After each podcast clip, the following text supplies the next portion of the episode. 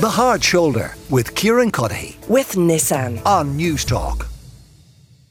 Right now, I want to talk about the sizes of people's homes. They need to be cut by about 28% across the board, and the construction of detached houses should be discouraged in the future. It's according to the Irish Green Building Council. Cian O'Callaghan is the Social Democrats housing spokesperson, and he's with me in studio. Uh, Cian, would you agree that this is the direction we need to be travelling in? Smaller houses, no more detached homes. Yeah, well, certainly one of the interesting things actually from the report from the Irish Green Building Council is, you know, it's not just from that, it's about having more sustainable housing full stop. And they're saying, what does that look like? And the point that they're making is there's, you know, there's two ways that needs to be measured.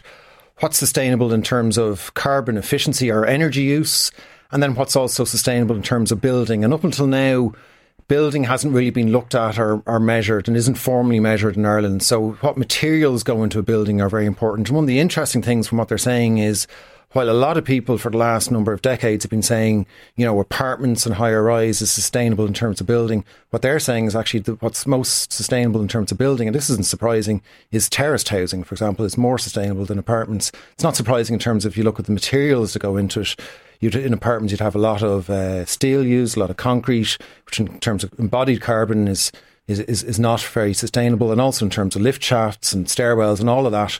Whereas in terraced housing or maybe in duplexes with apartments on the ground floor, it's more sustainable in terms of what your building materials.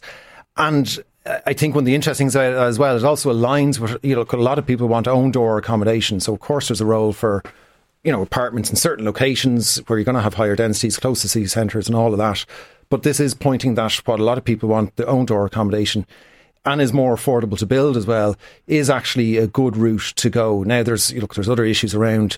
It, certainly, if you had more options for people in terms of housing that was affordable, I think you would see less, uh, maybe less detached houses getting built as well. But there's not, mm. there has been an insufficient supply of that. I mean, one of the issues we have over the last number of years is that a huge amount of new housing is actually self-build detached houses and you know because there hasn't been enough other housing getting built, that's where a lot of people uh, are going because there isn't isn't other options for them. Uh, it, I mean, should this give pause to the government and force them to maybe rethink some of the priorities in the housing plan, housing for all? Well, I think it points to, and this is very important, I think, in housing generally, you have to, you can't look at it from just one angle. You can't look at it just from environmental sustainability. You also have to look at what type of housing do people want to live in. You also have to look at what's affordable and viable to build. Uh, rather than concentrating on one type of housing supply, you have to have a bit of common sense. You have to have different types uh, of housing. So it, I think they do need to be more conscious of that. Is uh, you know because they have been saying for a long time, you, you know, it's higher density apartments is the most environmentally sustainable. This is clearly pointing to actually environmentally sustainable in terms of building materials. Maybe they're not as sustainable as you might have as you might have thought. Of course, they're appropriate in some locations. And higher densities, you know, the other part in terms of sustainability is higher densities do allow you to put in higher quality, higher frequency public transport. You can't do that for, or you can, certainly can't do that as well for very low density dispersed housing. So that is that is a trend that we need to go. But we can be practical in terms of achieving better densities. We can mm. balance that with the type of housing that people want and need. Uh, it, it needn't all be about you know shoehorning people into types of housing maybe that they, they don't want. And I think it's as well important to say that like you know getting better density housing is meant to the quid pro quo with that is meant to be that you get good community facilities, you get good amenity space. There's meant to be positives from it. So if you're delivering higher densities and you're not planning well and you're not putting that in place, you're kind of leaving people short. Uh, uh, Karl Deeter is with us as well from uh, um, uh, Irish Mortgage Brokers. Uh, Karl, I mean, it, it, strikes me that some elements of this, not all, but some elements of this might be welcomed by the public. Owned or more of a, a, a focus on own door accommodation, if that's the consequence of more energy efficient building. Yeah, maybe. I mean, like, I'm not really here to judge. I just like look at things and try and critically see what, what's going on there. You know, the Irish Green Building Council have come out with a report. They are a group whose members are mostly banks, developers, building supply materials, uh, you know, few estate agents and the like. So they might be saying, yeah, we need to build, build more with us, build more using our supplies, etc. Having a pop at one-off houses, I always think that's a weird one because like if you say don't do them, but compared to what? Because people who make one-off houses are not somehow depriving others from building whatever they want to build. It adds to housing supply, and and and a key point, it adds to important aspects of rural society housing supply, in particular, where a lot of people are turning or finding greater social isolation. Well, if they have a, a family member move in close to them, it keeps a nuclear family intact, it keeps a community intact. And, and I'm not like part of rural Ireland, but I absolutely acknowledge their right to exist and have their own self determination. I'm not going to go out there and say, oh, we shouldn't do that because you're eroding a way of life that really mm. matters to the people who were affected by this. Is, is, so I never like starting a conversation yeah. with, oh, down with this sort of thing, up with another. Like, I think we need more houses, but it shouldn't have to be at the expense of anything. You know, the, the requirements when you build are there now. And it's also on the assumption that all one-off but, houses but the, are just the, concrete. Though, they can be timber. But the the issue is that builders are finite, isn't it? And one-off housing whatever about the energy efficiency and all of that, and that they're too big. The the actual process of building it isn't the most efficient use of finite let, labor let, resources. Let's just, let's just be really clear here. If the idea that a one-off house was built 100 meters smaller, that it would somehow turn into an apartment block or terraced house is based on literally the shoddiest mathematics possible. This is not the way that trade off works. Uh, like not only that, there's people who are building in the rural areas who can't come up to build in the cities where we need the homes the most. So, look, it's just a lot of this stuff doesn't make any sense. It's dressed in a kind of like a scientism, which is almost like a you know a religious adherence to environmentalism. You know, a 28% reduction in home size. Why not 19.2% or 43.6? You know, it, it's somewhat farcical stuff when you actually dig into it.